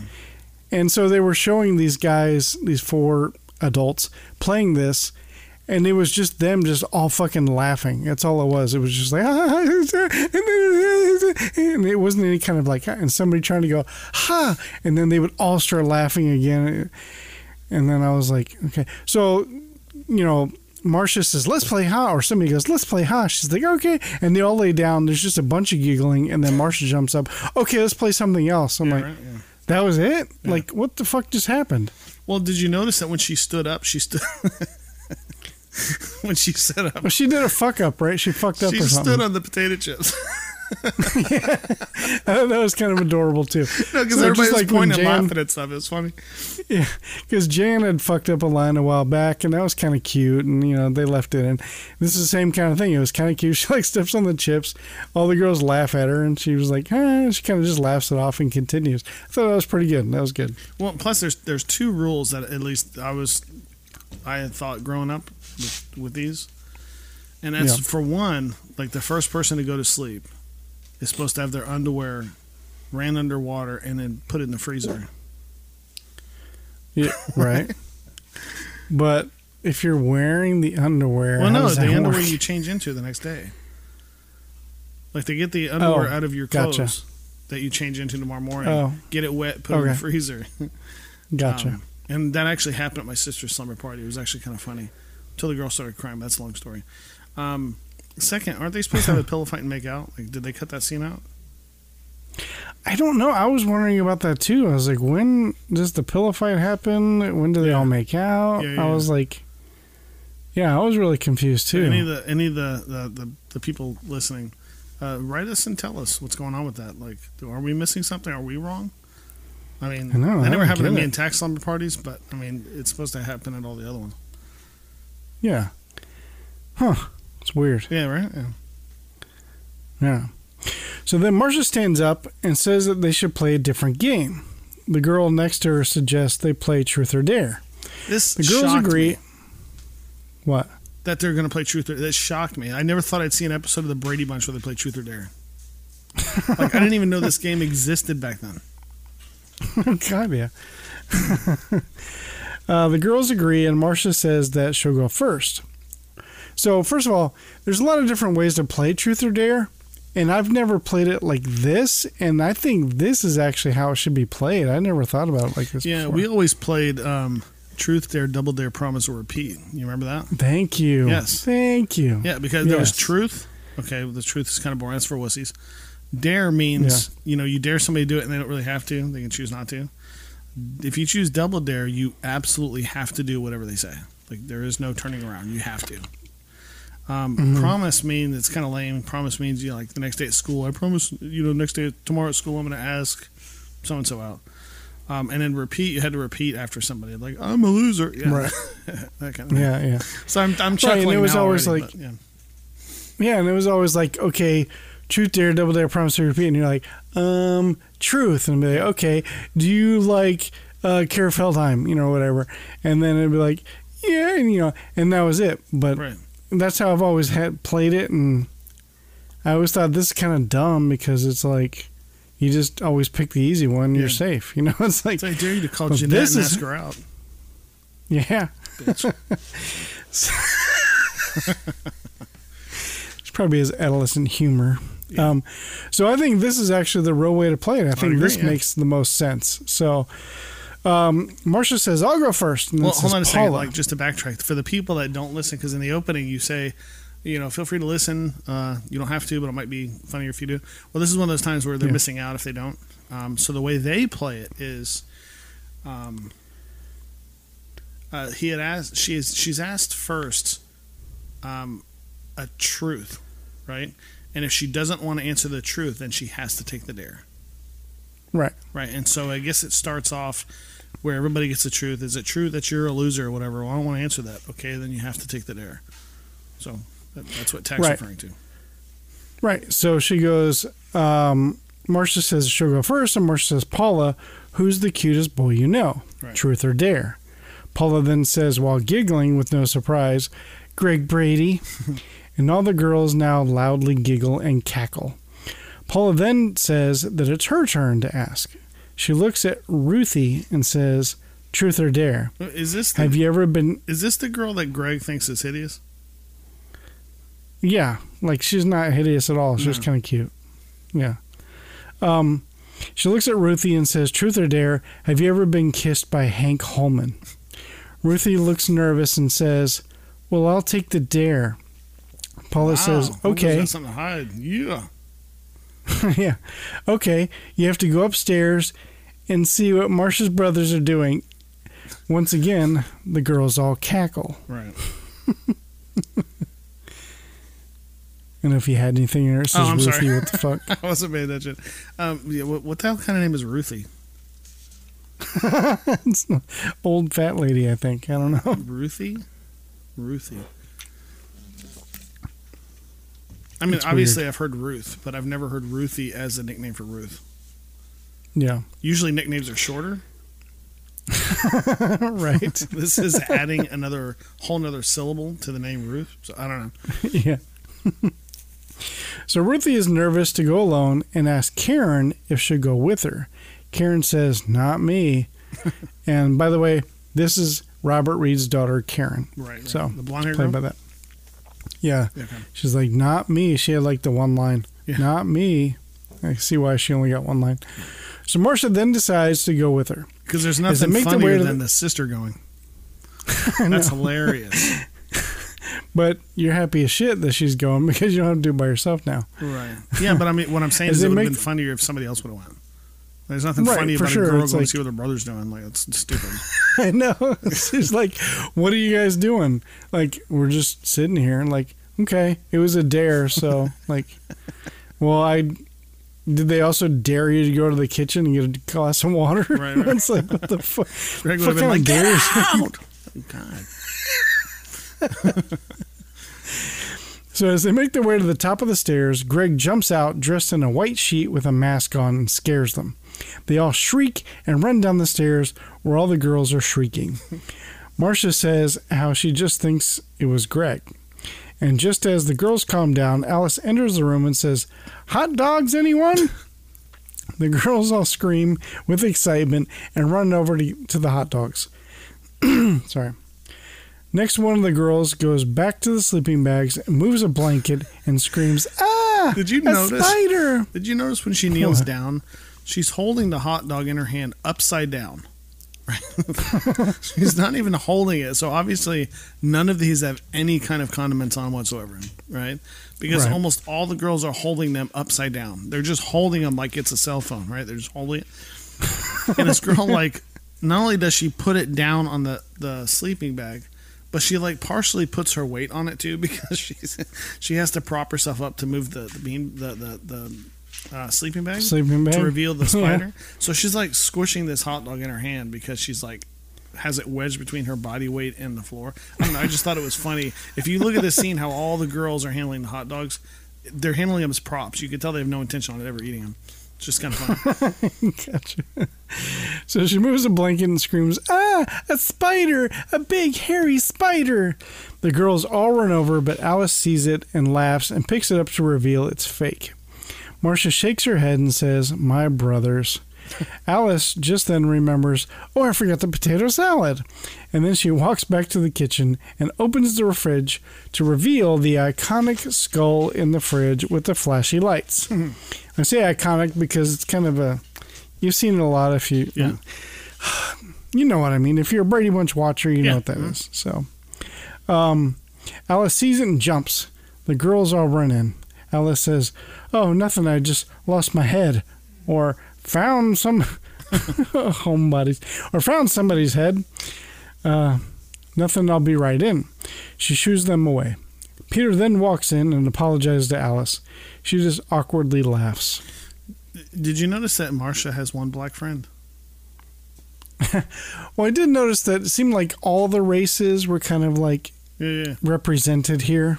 Yeah. So I mean, for a show that this would have been, what, 71? I can't remember what year. 70, yeah. So, I mean, that's, I don't know. I was kind of surprised for that time frame. Well, yeah, I mean, he had like the black friend. I think there was an Asian girl there. Yeah, but, I mean, think there was, did they like, think back then? Think of like that back then? Like diversity? Yeah. I'm sure. For sure. Okay. But you know who was uninvited? Jennifer? The redhead. That's true. Fucking racist. Yeah. See? Yeah, probably afraid they get sunburned or pissed about something. I'm so sorry. That's so messed up. Oh, you can't come. Why? Because I'm a redhead? Yep. Oh, man. But I don't know why that struck me like that, because I'm trying to think of other TV shows that came out about the same time. I know the movie Godspell came out around that time, and that had a lot of diversity in it too. But like Andy Griffith and stuff, you didn't see a lot of black people on Andy Griffith, did you? Oh no, his aunt was black, right? Who? No. She wasn't. The aunt on there, she wasn't black, was she? Just because it was a black and white TV show, Jimmy, doesn't mean. But you know what I mean? Like other TV shows that came around the same time, like I don't think they thought about diversity like that. Because even Archie Bunker was later in the 70s. Yeah, Archie Bunker was different because, I mean, there was a lot of racism on that show, but that was kind of part of the fun. No, that's a misnomer. There wasn't. I mean, Archie Bunker was not a racist show. No, he wasn't a racist. It wasn't a racist show, but his character was a little racist. Right. But it, like, in a fun way, not like he was an asshole and get that black person out of my house. Like he wasn't like that. But now, if you think about Different Strokes, which I know it came out a little bit later, not so much 1970, but there was a lot of diversity in that show. That was, obviously, you know, rich white guy adopts two black kids. So, right. But I mean, to think, okay, we have to have the token black guy and the token Asian girl kind of thing. That's what I'm talking about. Like, I was surprised to see it this early. Yeah, no, for sure. Yeah, I know what you mean. I think they consciously did it though to show diversity. Yeah. So. But I mean, at this time period, I don't think there's anything that was pressed on for the network or anything. I mean, this time period, and as unfortunate as it is, at this time period, I think if you were to make a McDonald's commercial and have a black family eating cheeseburgers, I think you'd get the looks like, what? You know what I mean? So to see it in this was kind of surprising. I don't know, in a good way. Don't get me wrong. I wasn't like, what the hell is this? You know, I wasn't like that. But I was just kind of surprised to see it. Like, wow, that's. I mean, maybe it's not progressive. I've kind of found it to be. But what's your note here that says name had condiments? Oh, no, I meant no one had condiments. oh, okay. You already said okay. So later on, we see the boys in the family room all wearing masks. Greg asks what the girls are doing now. Bobby says they're about to turn off the lights and tell ghost stories. Greg then huddles with the boys and says, okay, this is it. The real action now. Don't get scared. No, I'm sorry. So now, the lights have gone down low. Oh, shit. Oh, yeah. Barry Manilow comes on. I'm sorry. The girls settle in for some ghost stories. Meanwhile, the boys are dressed up and getting into place. Jan begins to tell a ghost story to the group. Here we go. Don't get scared, Jimmy. Okay. Slowly, she started down the hall. Spider webs everywhere. Then she came to the door. The door to the room from which she had been forbidden to go. Stop it. Slowly, she opened the door. Meanwhile, Bobby is outside and begins to make a howling noise. The girls jump and ask what that was. The girls get really nervous. Just then, Cindy complains that she's starting to feel itchy all over. All the girls stand up and begin to start scratching everywhere. They scream for Alice. When she arrives, Marcia deduces that the boys put itching powder in the sleeping bags. Alice suggests that they all need to go wash it off. Everybody upstairs, let's go. The girls all run upstairs to shower, apparently, and together the party with Alice. A lot more interesting. Yeah. Greg knew what he was doing. Greg does. Yeah, that right. Because Greg's got he's got GoPros and shit all in that on the shower, fucking hidden in there. That's funny. Yeah, because that's right. I mean, he probably has a hole, you know, through the door or something. Because don't forget, they got to go through his bedroom to get there. Well, maybe not, but you know what I mean. Right. Why, in the kitchen, when the boys are leaving, after Alice goes, would you guys like a hot dog? And they go, thanks, Alice. Why did they go into her bedroom? Now, I'm starting to... I think there's that hallway that goes from there to behind the staircase in the living room. I think. Maybe. I don't know. Right? I don't know. I get so confused with back because last time we saw like a delivery boy come out of her bedroom apparently, but I don't know. It's confusing, that part of the house. They don't show it that much. Well, like another thing is they didn't put itching powder in their clothes. They put itching powder in their sleeping bag. So why are all the girls itching through their clothes? That's a good point. Can't answer that. All right. So as the girls run upstairs, she begins to talk to Paula and says how she's going to get the boys back for this. Paula says, "I like jokes." This is a weird thing. So it's kind of funny. Like the one we pulled on Mrs. Denton. Marcia says, "We." Paula says, "Yeah, you drew the picture and I wrote the funny line. You know about the hippo?" Marcia says, "You did that?" Paula says, "Yes." Marcia starts to get mad and says, "Funny? I got punished for that." Paula says, "Punished? You did?" Marcia goes on to explain her after-school punishment and explains how she almost didn't have a party because of it. Paula then says, "Gee, Marcia, I'm sorry. I didn't mean for anyone to see that except you." Marcia says, "Well, they did all right. Mrs. Denton found it and turned it into the principal." Paula says, "I didn't know that. Would it help if I went to Mr. Randolph and explained?" Marcia smiles and says, "That'd be great." Just then, Mike and Carol walk in. Hold on. Time out. Yeah. Marcia was such a bitch to her best friend Jenny about this. Yeah.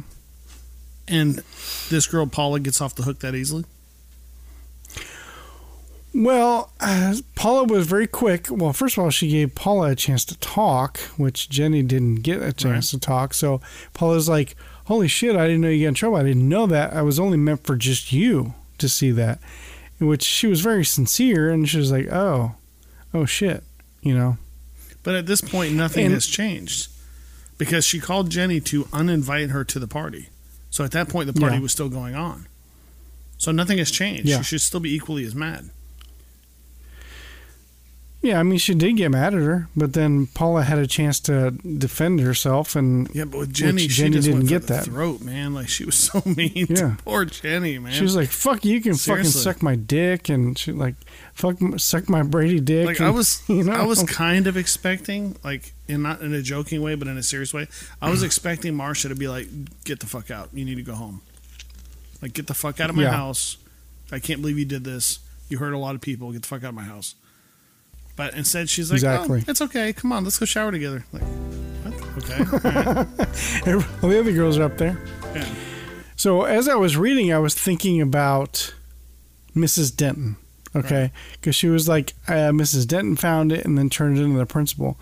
Like, what the fuck? Like, so you imagine you being a teacher, right? Right. And then you happen upon a picture of a drawing of like. Let's say a fat guy, and it says, "Oh, Mr. Klein," or is it a gorilla or something?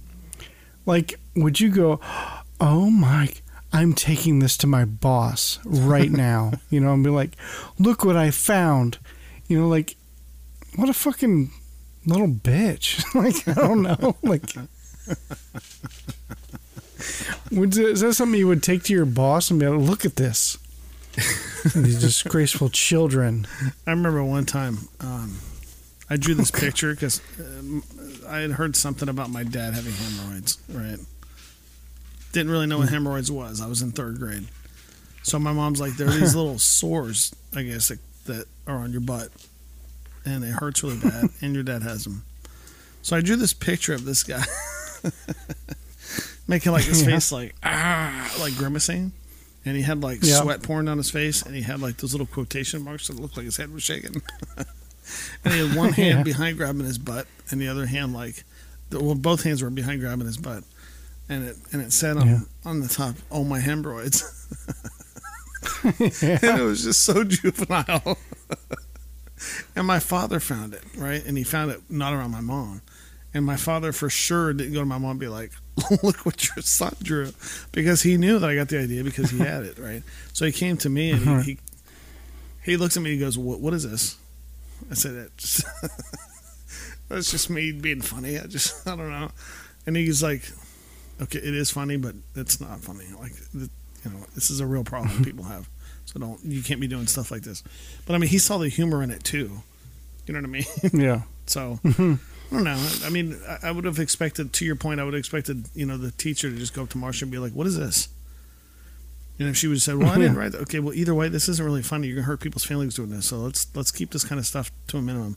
And then just, it's not like Marcia goes around calling people fat all the time. You know what I mean? Like, right. It's not like this is a problem. So. Right. Yeah, I agree.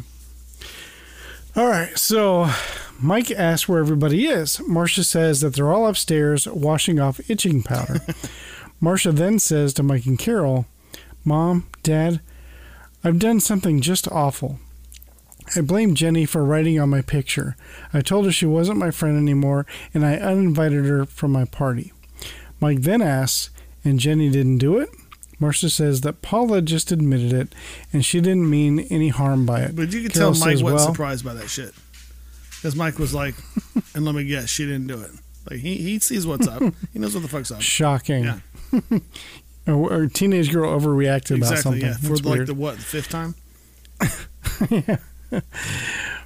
Carol says, well, it seems to me, dear, that you and Jenny got a taste of the same medicine. Mm-hmm.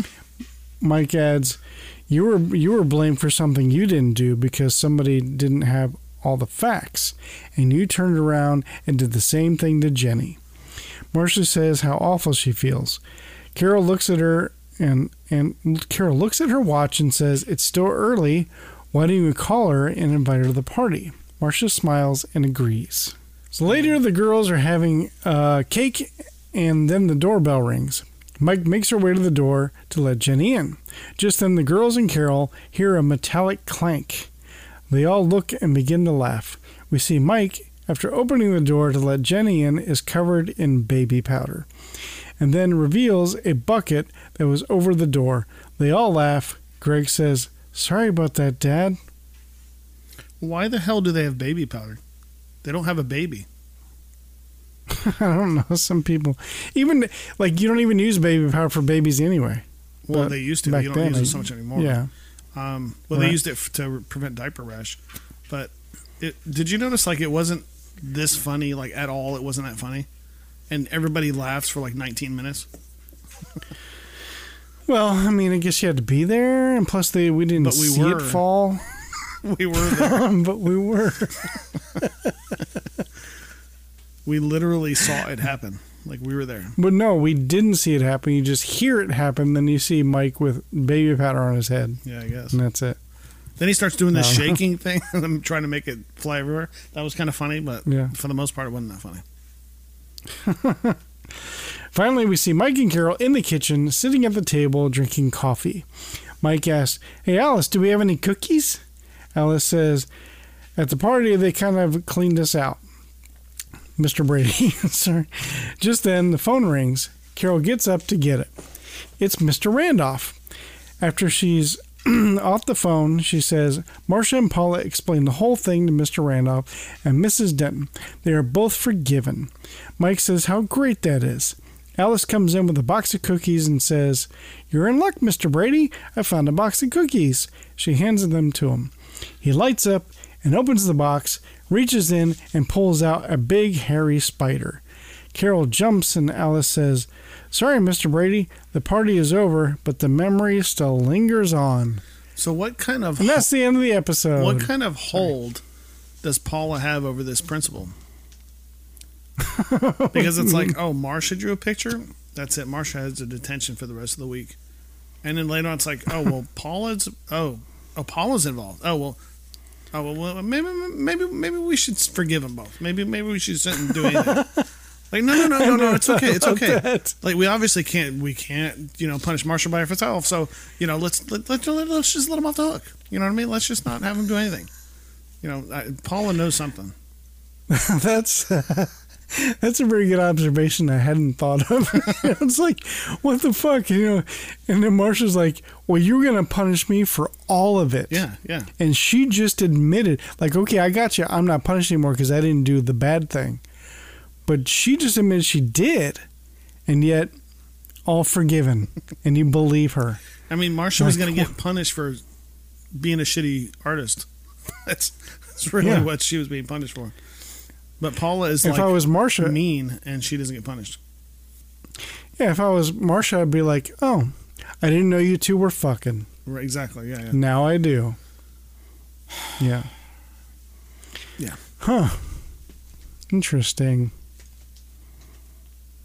Also another conspiracy theory. It is, yeah. So Paula Tardy, she's definitely got something on Mr. Randolph, the principal.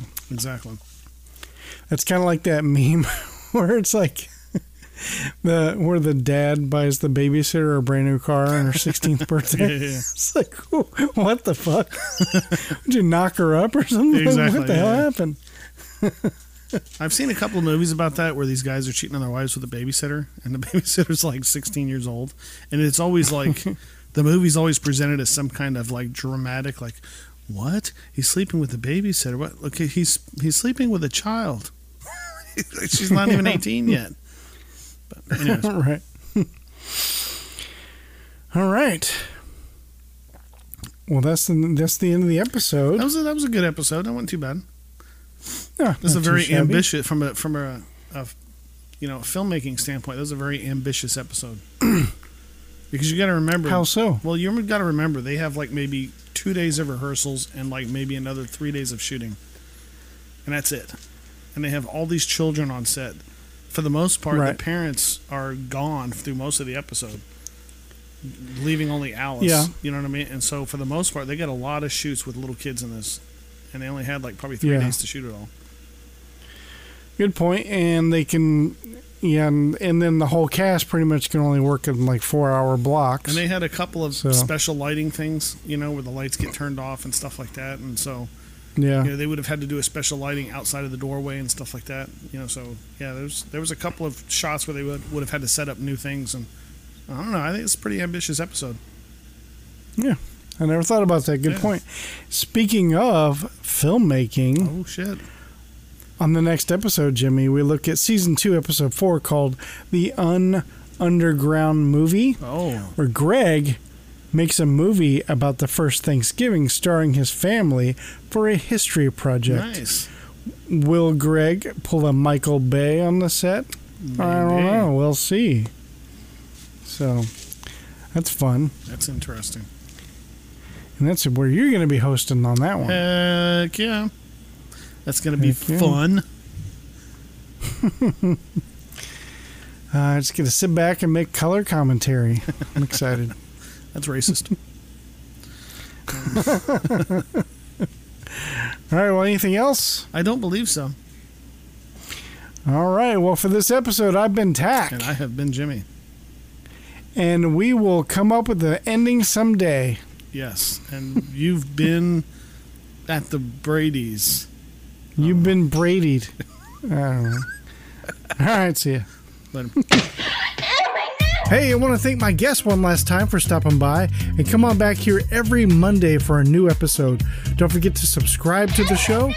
Also, on Apple Podcasts, please leave a rate and review. It helps the show out tremendously. Hey, go ahead and check out averybradypodcast.com. If you ever wonder what I look like, I got pics up on there. You can also see pictures of our past guests as well that have been on the show, read little bios about them. And you can contact me at averybradypodcast@gmail.com. Send me an email, any questions you have, or maybe you want to tell me that you hate a certain episode, who knows? Or even give me a call and leave a voice message at 804-446-1901. Again, that's 804-446-1901.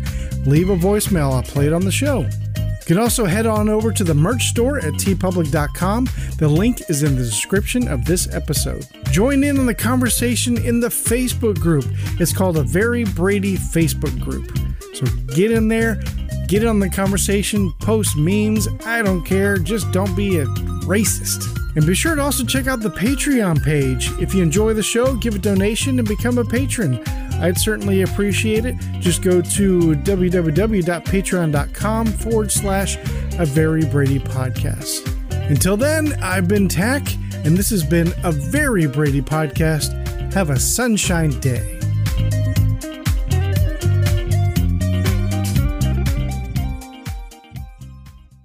You've been listening to A Fourth Hand Joint.